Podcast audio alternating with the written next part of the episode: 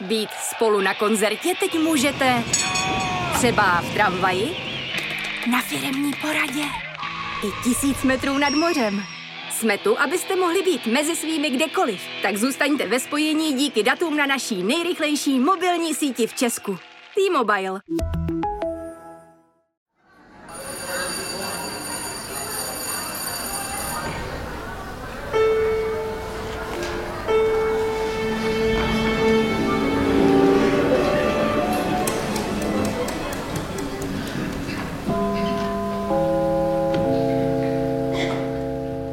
Hezké odpoledne, ráno či večer, milí posluchači, je tady další Kulturák, zdraví vás Jonáš. A Jana. Ahoj Jano, jak Ahoj. se dneska máš? No mám se krásně, jak se máš ty? Já se mám také krásně, protože v den vydání nového Kulturáku jsem pravděpodobně někde u moře na pláži a užívám si dovolenou a mám se tudí- tudíž velmi, velmi skvěle. A zároveň mám radost z toho dnešního dílu, protože probíráme moc hezký témata, budeme probírat hodně mimozemšťanů. A taky probereme Miloše Urbana, který myslím není mimozemšťan. No, já nevím. No to se dozvíme. Dozvíme se. Předtím aktuality.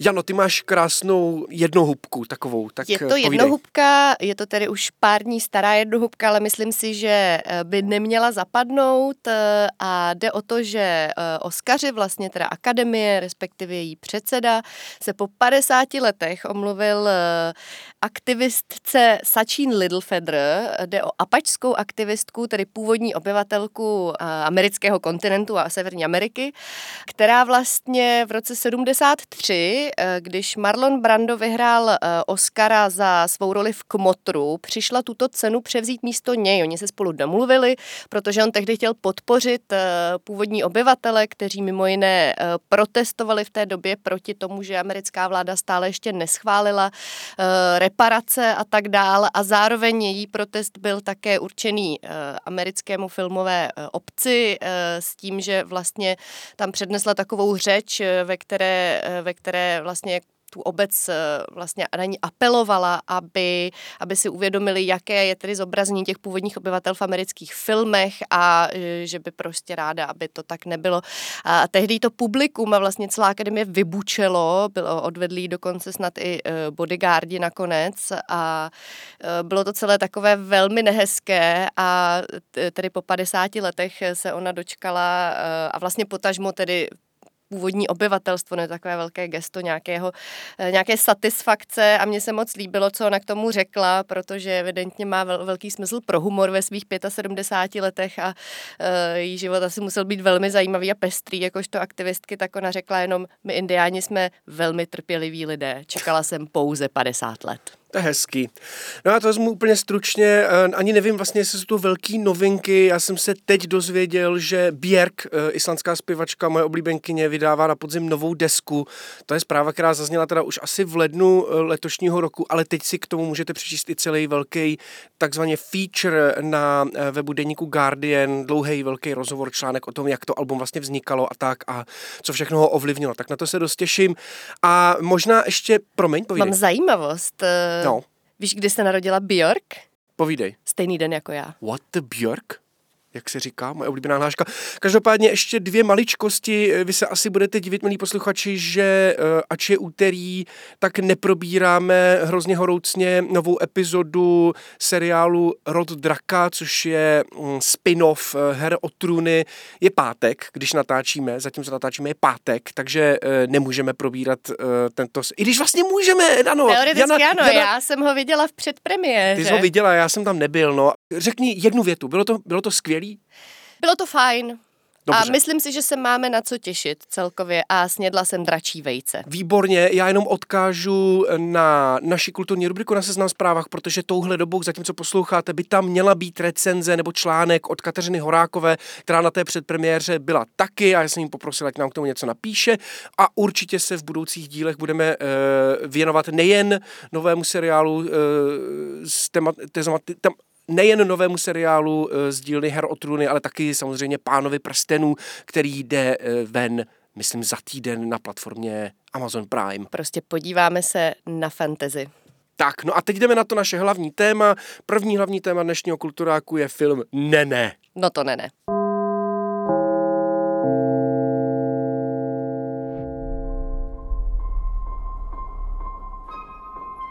You think whatever killed Pops out there? What did you see? It's big. It's in the cloud. Tak představíme film Nope, eh, v češtině Nene, eh, horor Jordana Píla, ve kterém Daniela Kaluju a Keke Palmer ohrožuje UFO. Je tenhle ten film pokračovatel trendu úspěšných artových hororů? Je stejně dobrý jako úžasný film Uteč? A jaký UFO filmy máme rádi? To je strašně moc otázek, který mám. Eh, snad možná přijdou i nějaké odpovědi v tom kulturáku. Jano, tak já nevím, tak tou první otázku na tebe. Věříš na UFO? Já věřím na to, že nejsme pravděpodobně sami, to mi přijde zhola nemožné. Mám pocit, že, nebo respektive já už asi nevěřím na UFO tak, jak je zobrazováno v popkultuře a tak, jak vlastně máme ten celospolečenský narrativ o těch mimozemských... ten zelený, zelený mužík. Přesně tak, o těch mimozemských civilizacích, který je prostě postavený na nějakém jako kolonizačním narrativu a tak dál. A mně to přijde, že my si opět, stejně jako v případě zvířátek, o kterých jsme mluvili eh, v jednom z minulých dílů, dílů přebíráme nějakou naší známou, nějaký naší známý lidský narrativ a roubujeme ho e, někam do těch vzdálených vesmírů a mně to přijde vlastně něčím škoda, nebo že si to tak jako kazíme zároveň. Mě trošku děsí takové to velikářství toho dobývání vesmíru a objevování mimozemských civilizací. Já mám pocit, že my máme co dělat tady s tou naší jednou malou planetou, takže... No, jasně, tak ono to bývá i obráceně, že, jo? že eh, ufoni přiletějí sem a kolonizují tě, takže... Ano, ale ten narrativ je od nás, to víš? se dá brát zase sebekriticky, jako jo, jakože, eh, aha, možná se nám stane to, co my jsme dělali ostatním. Jo, to, jako, to bychom si zasloužili, to je, upřímně řečeno. to se dá interpretovat různě.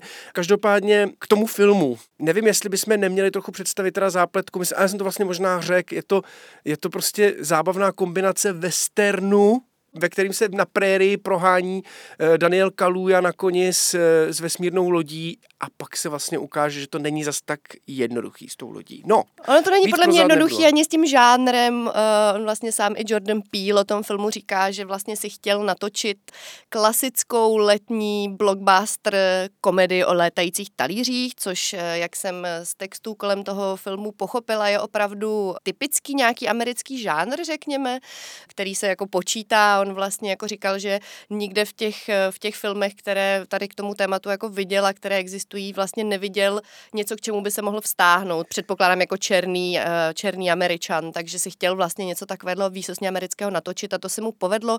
A ještě se mi moc líbilo, eh, že vlastně v rozhovoru pro GQ říkal, eh, protože ano, všichni mají tendence jeho filmům vlastně dávat spoustu významů a opravdu loupat jako cibuli, což je tento velmi jde, ale on říkal, já jsem prostě chtěl natočit jakoby zábavný film a budu rád, když tam jako diváci uvidí, co tam uvidí. Mm-hmm. On je to fakt výsostně eh, letní spektákl i tím, že kombinuje všechny ty letní spektákly dohromady. Že jo? Je to trošku western, je to trošku uh, alien film, prostě takový, to, takový ten ufobiák. A je to zároveň je to trošku komedie. Horor, Já je myslím, to... že Kiki Palmer tam předvádí solidní jo, je to, výkon. Je to trošku komedie. Ono je to všechno takový subtilnější, než se, uh, než se může z toho našeho popisu zdát, což ale vlastně kdo zná tvorbu Jordana Píla, tak, uh, tak asi ví. Ale já bych možná se na chvilku vrátil vlastně k Jordanu Peelovi, protože nevím, jak moc našich posluchačů ho zná. Já jsem poprvé Jordana Peela uh, zaregistroval díky svému kamarádovi a kolegovi Matěju Schneiderovi, který mi doporučil výborný sitcom Kay and Peel.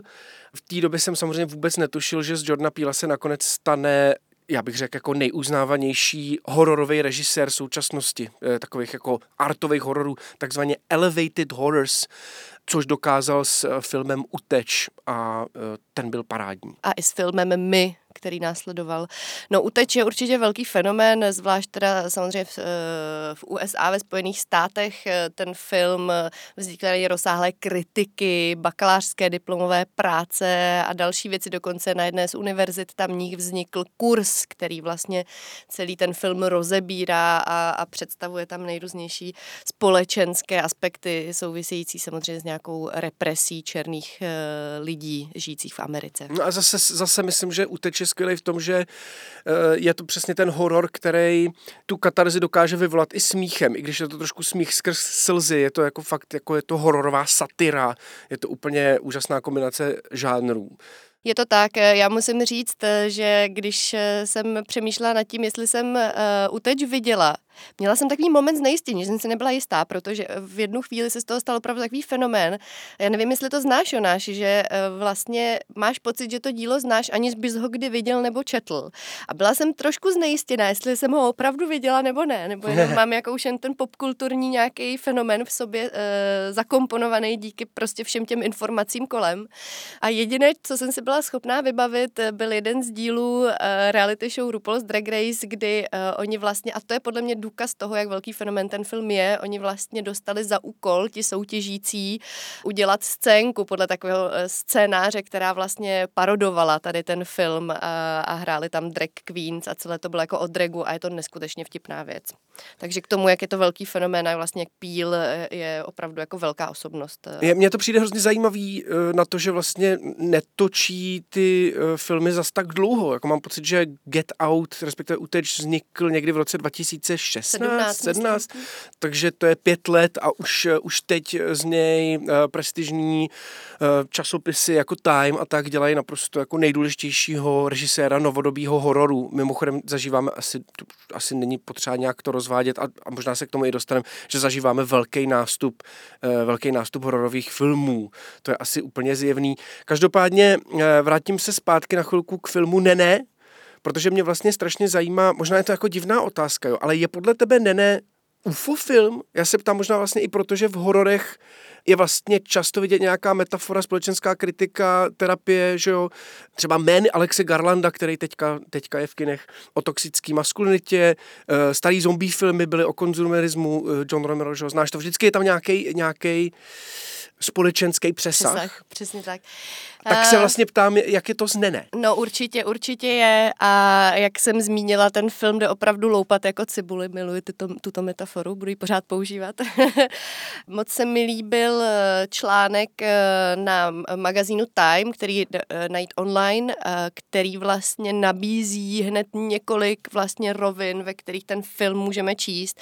A samozřejmě pořád předesílám to, že Jordan Peele možná trošku ironicky říkal, jako moc nic to hledejte, prostě si to užijte, je to jako letní film, ale je to Jordan Peele, takže uh, prostě nám se tady nabízí to čtení, uh, že to je film o síle filmu, podobně vlastně jako třeba byly filmy jako tenkrát v Hollywoodu a tak prostě takové ty filmy, které trošku jako pomrkávají vyloženě jako na, na ten průmysl a vlastně jo. na ty dějiny filmu. Já tě tady zastavím, než, než vy, vysolíš ty další interpretace, které jsou hrozně zajímavý, ale myslím si, že bychom tady u toho uh, měli trochu vysvětlit, proč by to mohl být film o, o síle filmu, protože on se vlastně Daniel Kaluja tady hraje takovýho, můžu říct, koňáka, koňáka jo, to koňáka, koňáka, který poskytuje, který jako vede firmu po svým tátovi zasnulým, to se dozvíme všechno, a vede firmu, která, jak to říct, eh, poskytuje Nabízí koně, na natáčení poskytuje koně, koně. natáčení eh, hollywoodským, hollywoodským filmařům a pak, když jako samozřejmě objeví ty, ty ufáky a tak, tak, je, tak po nich nestřílej, nesnaží se je zlikvidovat, ale mířej na ně kamerou. Ano, že? Je tam ten symbolický prostě obraz toho, je to tak, oni vlastně jako všichni, všechny ty postavy najednou mají pocit, že kdyby vlastně nenatočili to, co se děje, tak jako kdyby, jako kdyby to nebylo. Jako kdyby vlastně tu, i tu moc, kterou vlastně nad tím neznámým nebezpečím získávají, nebo tu, to potvrzení toho, že tady tam něco venku je, přichází skrz tu, skrz tu kameru, skrz to natočení. Zároveň přesně jak zmiňuješ, on je tedy ten jakoby černý koňák, co má tu uh, letitou tedy firmu. Uh, je tam taková vlastně zajímavá hříčka, která vyloženě odkazuje na dějiny filmu, protože oni oni, když se představují na těch natáčení tomu týmu, tak uh, oni vlastně říkají, pouští tam takový krátký klip, uh, jde vlastně o vůbec první klip historii kinematografie, kde vidíme jenom políčka, fotopolíčka za sebou jdoucí, uh, kde je kůň s černým žokejem. A jde o políčka, uh, která pořídil uh, Edward Mindbridge, doufám, že to čtu správně, šíleně se to píše, uh, což byl vlastně vynálezce zoopraxiskopu a kinematoskopu koncem 19 století. Zoopraxis. No a, a už to nechci opakovat, to Jsi slovo, dobrá, neřekla bych dobrá, ho správně. hezky, hm. Ale co je na tom zajímavé, je, že my tedy známe toho vynálezce, známe tady toho pana Hračičku, ale a oni to tam, uh, oni na to poukazují v tom filmu, my neznáme toho černého jokeje. I My známe dokonce možná i název toho, jméno toho koně. Jméno toho koně, ale opravdu nevíme, kdo byl ten černý žokej a přitom to je, jak oni tam sami říkají, je to první vlastně filmová hvězda. Hmm. A to je vlastně další, teda ta rovina toho čtení, která se tam potom taky opakuje v dalších momentech a to je vlastně to, že on eh, jako tvůrce Píl si bere zpátky nějakou svoji historii. Chce tam hledat, chce dát jakoby tu historii, která vlastně eh, černým, černým lidem nebyla nikdy dopřána. Tak, černošskou filmovou historii bych řekl. Je to možná. tak. No prostě těch rovin té interpretace je strašně moc, taky se mluví o takzvaný surveillance interpretaci, která říká, že Kultura ve sledování. Ano, kultura sledování, že vlastně ten film řeší třeba i policejní šikanu černošské komunity, zase jsou tam ty, všude v tom filmu Něco se nějak, pozoruje se nějak symbolizuje sledování, pozorování, to UFO, který se tam schovává za tím mrakem a kouká na, ty, na toho Daniela Kaluju a toho, tu Keke Palmer, to je že jo, jeden z těch symbolů. Naopak, oni, zase, oni si berou kamery a, a sledují zpátky to UFO, že jo, takže Zároveň to je tam je taková... velmi zajímavý, důležitý moment, a teď to asi nebudeme říkat, nebudeme spojovat. No, nebudeme spojovat. Nebudeme dobře. spojovat, to, ať, nebudeme se, víc to, ať, se lidi, ať se na to lidi podívají a samozřejmě jak poslední, eh, poslední vrstva, která se nabízí, nebo jedna z posledních, podle mě tam jde ještě kůtat do nekonečna, je taková ta klasická, o které, eh, kterou dneska eh, můžeme najít v lecčem a to je prostě nějaká kritika kapitalismu, kritika toho, že my vlastně máme tendenci ze všeho dělat jako spektákl a to nás vlastně dožene. Mně se tam velmi líbí postava, která se jmenuje Jupe, hraje ho Steven Yen, eh, je to vlastně majitel takového zábavního parku, který eh, je poblíž toho ranče, kde žije Kalua eh, z Kike Palmer.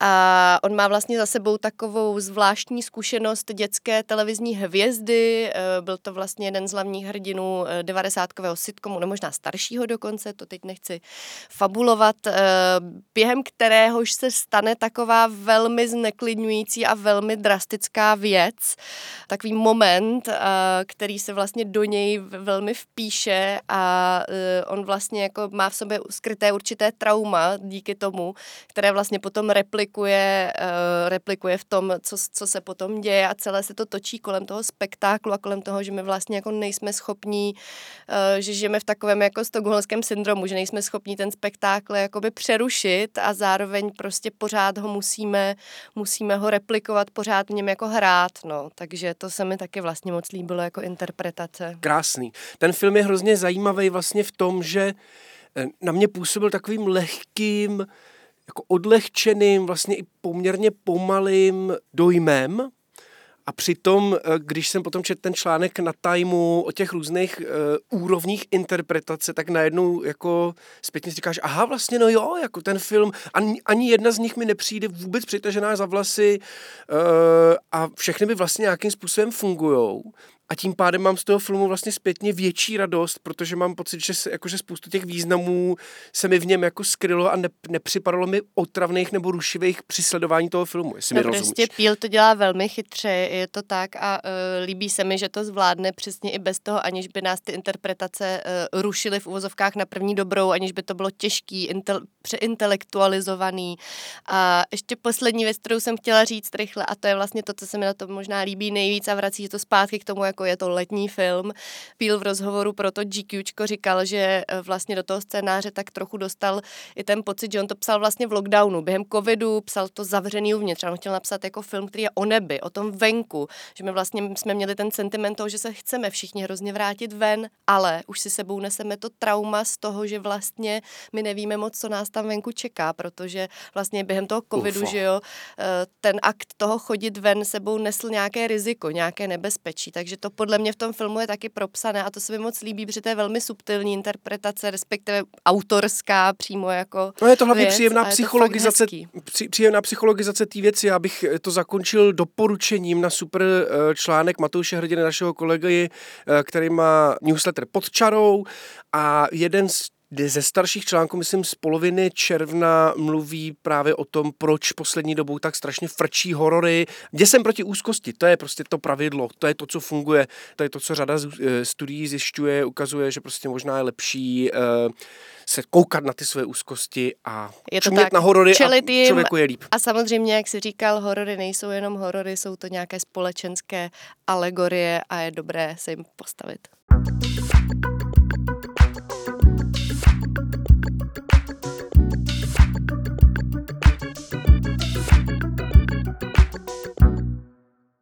Tak a teď jdeme od eh, UFA do literatury rovnýma nohama do české literatury, historické beletrie, můžu tomu tak říct, Jonáši? Ty si totiž teď začal číst, eh, skoro si dočetl nový román Miloše Urbana, který se jmenuje Továrna na maso. To jméno se mi líbí, to je takové příjemně morbidní. Je to příjemně morbidní, taky hodně doslovný, fakt je to knížka o bývalý tržnici Holešovický, eh, která že, kdysi složila jako jatka. Vlastně nevím, jak dál z toho názvu, jako, jako kam vykročit, jo? E, protože já mám prostě pocit, že Miloš Urban poslední dobou píše knížky založený na, nějakých, na nějaký nostalgii po starý Praze. To vlastně dělal dlouhodobě. Dělal to jednak továrně na maso, dělal to taky v Praga Piccola, což je taková jako starší knížka, která si myslím odehrává taky v Libni. A vlastně z těch knih mám pocit, že on ohledává nějaký genius loci, že ho prostě zajímá nějaká pražská čtvrť, prostě něco, něco, co bývalo a už není a z nějakého důvodu na to ještě ale potřebuje narubovat nějaký příběh. Jo? A to je pro mě vlastně úplně nepodstatný. Hlavní postava této knížky, této továrny na maso je e, muž, který se jmenuje He- Hebvábný a dělá něco jako marketingového PR experta těmhletěm jatkám v Holešovicích. A v jaké době se to odehrává? Odehrává se to v, tak, v takzvaných roaring twenties, prostě v takový tý hezký době. Nádhera, miluju, ano, fleperky, ano. krátká jo, hodně se tam... rovné sukně a ženy můžou chodit do baru a kouřit. Přesně tak a chodí se tam na vaudeville a uh, je to celý takový na jako... kabarety, no to je nádhera. Urban má, Urban má tohle, myslím, jako hezky vymakaný, on prostě ti dokáže tu atmosféru těch, těch 20.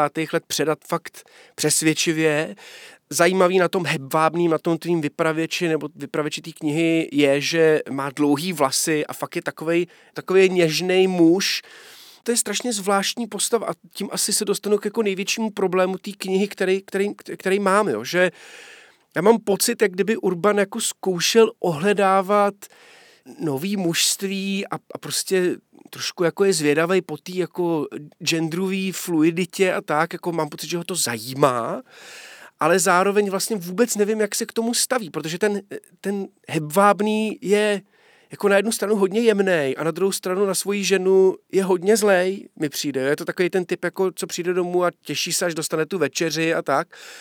Je, je to takový jako rozporuplný, nemůžu říct, že mě to štvalo kvůli tomu, já nepotřebuji, měl nějaký jasný stanovisko, eh, ale mám z něj pocit, že je trošku Ondřej Hýbl, že takový jako radikálně prostě jděte s těma Vogue věcma do Chtěla háje. jsem říct radikálně boomerský. Ano, ano, ano přesně. Skutečně to tak je. A zároveň vlastně mám pocit, že v něm je jako jistá empatie a zvědavost po tom, co to vlastně je. Jo? Že, on, že on prostě zkouší vytvořit jakýsi jako archetyp toho, jak si představuje mladýho zoomra a, a, a zároveň ho posadit do toho, do toho, do toho zvláštního světa, konzervativního světa toho 20. století, jo? nebo eh, toho těch 20. let 20. století. Je to prostě strašně zvláštní, jako to u, u Urbana dost často vlastně bývá. On je fakt mysteriózní autor, jo, který je schopný napsat sloupek o tom, jak se málem poblinkal u přebalování a zároveň potom psát knížku, ve které se snaží vytvořit jakousi jako genderově fluidní postavu, jemně inklinující k toxické maskulinitě a zároveň potom ještě do doslovu napsat, eh, pokud jde o gender nebo sexuální ustrojení postav, nechávám to na imaginaci čtenáře, vidíte to, jo.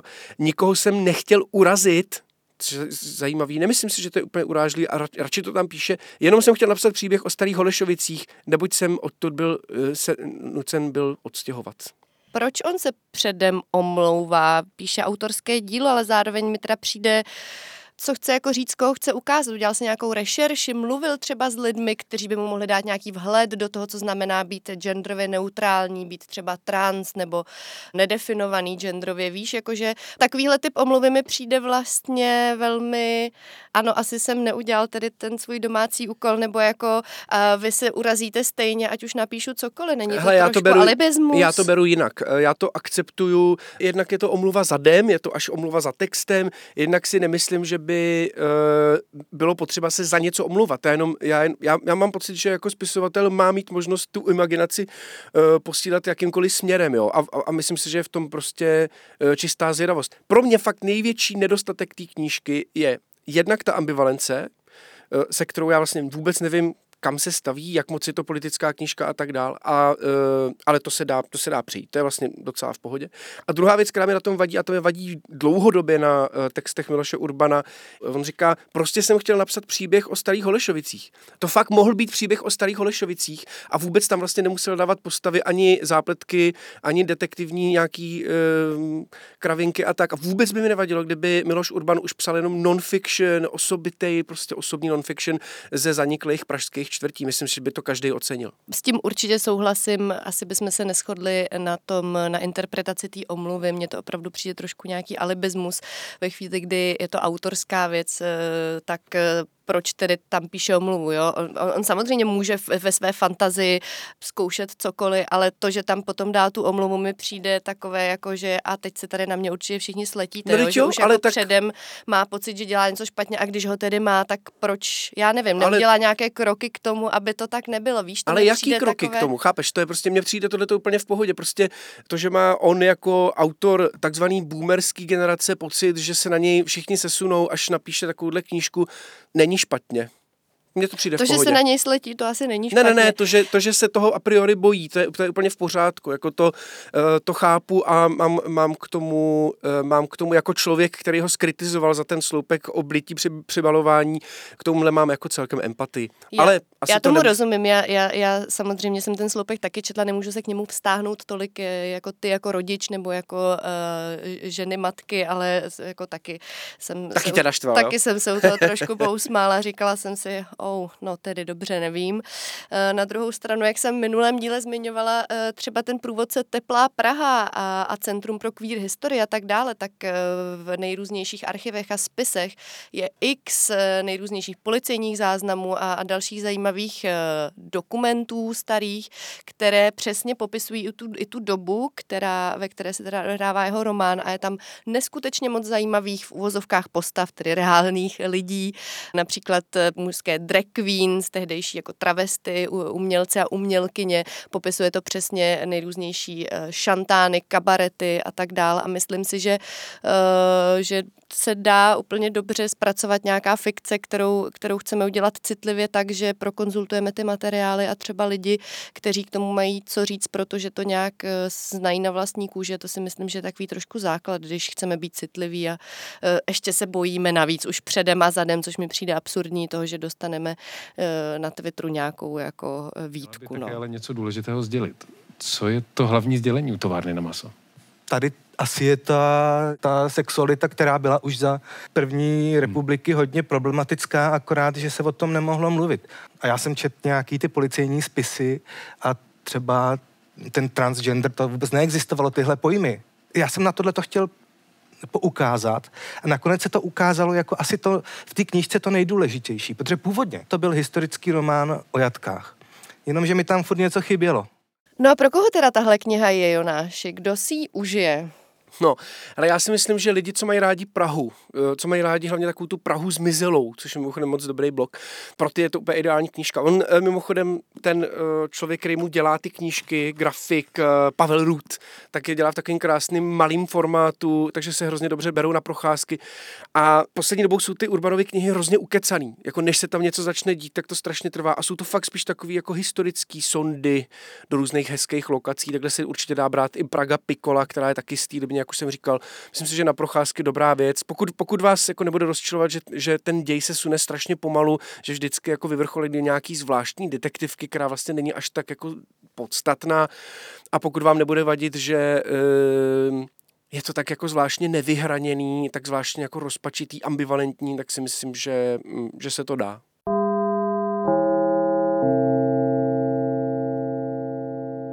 Teď jsme se dostali do finále poslední porce kulturáku, poslední uh, trouhelník našeho dortíčku. Uh, jsou typy a taky. a vrátíme se zpátky k nějakým mimozemšťanům, podíváme se zpátky do vesmíru. Tak je to co tak, je náš? ale já jsem udělal, uh, nepřemýšlel jsem nad tím, udělal jsem anketu o tom, jaký filmy a knihy mají lidi rádi, kde se samozřejmě nějak člověk setká s mimozemšťanem. Přibylo tam asi 300 komentářů, já z toho vyberu jenom fakt ty nejzákladnější typy. Byl jsem hodně překvapený, že strašně moc lidí um, doporučuje film Arrival, příchozí, Denis Villeneuve na základě povídky od Teda Chianga. Já ten film mám hodně rád, protože se mi líbí, že je založený na lingvistické teorii, takzvaný Sapir-Whorf teorii, která myslím říká, že v podstatě něco jako kolik eh, jazyků umíš, tolikrát si člověkem, akorát trochu jinak, tolikrát si mimozemšťanem, že pokud jako je pravda, že svět chápeš podle toho, jak moc chápeš svůj jazyk, tak samozřejmě bys díky tomu jazyku se mohla dostat dál a dál a dál a třeba i nakonec cestovat časem. Jo? Prostě naučit se jazyk mimozemšťanů může znamenat, že, že dokáže cestovat časem. To mi přijde hodně vtipný. Takže Arrival, velký dobrý tip, dám ještě jeden knižní. Kniha zvláštních nových věcí od Michela Fabera, strašně skvělá věc, kde je eh, ten kontakt s mimozemšťanama hodně přehnaný, hodně zábavný. Eh, země už je vydrancovaná a pozemšťané se vydávají kolonizovat eh, jednu jako přívětivou planetu. Samozřejmě, že tam žijou mimozemšťané, jsou to milí, prostí mimozemšťané, ne lidé. A ta hlavní postava toho románu tam vystupuje jako takový misionář, který učí Bibli, staví s nima kostely. Je to hodně znepokojivý, hodně krásný, hodně skvělá knížka. To je zajímavý, že jsi skončil zrovna tímhle typem, protože já chci dát taky dva typy. Jeden je vyloženě můj, uh, moje velká srdcovka, podcast Decodering a předposlední díl, eh, teďka letní řady, který se přesně věnuje uh, tomu, jak vlastně v našem společenském narrativu funguje, uh, funguje vyprávění o setkání s mimozemšťany. Vlastně celý ten díl pojednává o uh, vlastně jednom z takovém nejvíc známém případem případu unesení mimozemšťany eh, manželů eh, Betty a Barneyho Hillových, který se stalo v roce 61 a vlastně ten podcast ilustruje a vlastně díky různým eh, společenským vědcům a tak dále vysvětluje, proč tenhle případ byl zásadní, protože tam se poprvé objevily takové ty klasické prvky, které od té doby se objevují v tomhle narrativu, ať už jde o literární, televizní fikci nebo další jiné žánry, nebo vůbec nějaký společenský diskurs kolem toho, tak se tam objevují poprvé tyhle prvky, což znamená unesení, vyloženě mimozemšťany, přenesení nějakou eh, vesmírnou loď, eh, eh, ztráta paměti a času, který se později vyvolává v hypnoze a velmi znepokojící motiv nějakých vlastně experimentů, kteří dle svědectví těchto dvou manželů mimozemšťané na nich prováděli a opravdu ten díl doporučuje to půl hodiny a vlastně dávám to strašně moc perspektivu toho, jak vlastně od té doby vlastně popkultura, kultura, nějaký náš jako společenský, podle mě nějaké společenské podvědomí. Tady pracuje s těmi motivy, s motivy, které jsou jako daleko hlouběji ve společnosti, protože tam vlastně eh, do toho, do toho přichází třeba přesně teorie, v, že v Americe jsou tady ty motivy vlastně bytostně spojeny s nějakou jako kolonizací původních obyvatel, eh, nebo že vlastně v těch 60. 70. letech eh, vlastně, kdy se hodně bojovalo o reprodukční práva žen, tak vlastně třeba ten motiv té manželky, která vlastně vyprávěla v hypnoze, že jí ty mimozemšťani strčili do pupíku jehlu, tak vlastně ten motiv eh, vlastně se dá na něj nahlížet jako na nějaký motiv kontroly těla vlastně, e, nějaké tělesné autonomie, nějaký jako společenský strach, který je vlastně někde jako dole probublává a moc se mi vlastně líbí to přesně, jak když se vrátíme k těm hororům, tak že vlastně ty motivy jsou někde jako hluboko skryté ve společnosti a není to jenom o tom, že se bojíme otevřít skříň, aby na nás něco nebaflo. No a, a druhý typ? Druhý typ, poslední typ je film E.T. od Stevena Spielberga a já jsem byla zděšená, že mezi těmi třemi ty komentáři ho zmínil někdo snad jenom jednou, a protože si myslím, že to je opravdu zásadní film, zvlášť pro naši generaci vlastně o, o mimozemské civilizaci a mně se hrozně líbí, že to je jako rodinný film, který je něžný, který vlastně pojednává o něčem, uh, o něčem vlastně jako o lidskosti, že vlastně tam něco ten cizí element, ale ta rodina se k němu vlastně chová jako hezky, přijme ho a pomůže mu. Je to podle mě nějaké jako pomoci prostě neznámému. Fakt se mi to líbí jako nějaká paralela třeba nějakých jako migračních společných prostě krizí a podobně, jako pomáhat tomu cizímu a neznámému, mně přijde, že je hrozně hezký message, hezké poselství. No a naše poslední poselství v podcastu Kulturák je poslouchejte Kulturák, dejte mu hvězdičky na vašich podcastových aplikacích, pište nám třeba na Twitter, pište nám na Instagram, stačí předat hashtag Kulturák, doporučujte tenhle ten podcast přátelům, my budeme samozřejmě strašně rádi. No a kde si nás můžete poslechnout? Na webu Seznam zprávy. V aplikaci podcasty.cz a ve všech podcastových aplikacích. Tak jo, mějte se krásně, milí posluchači, těšíme se zase příští týden. Ahoj!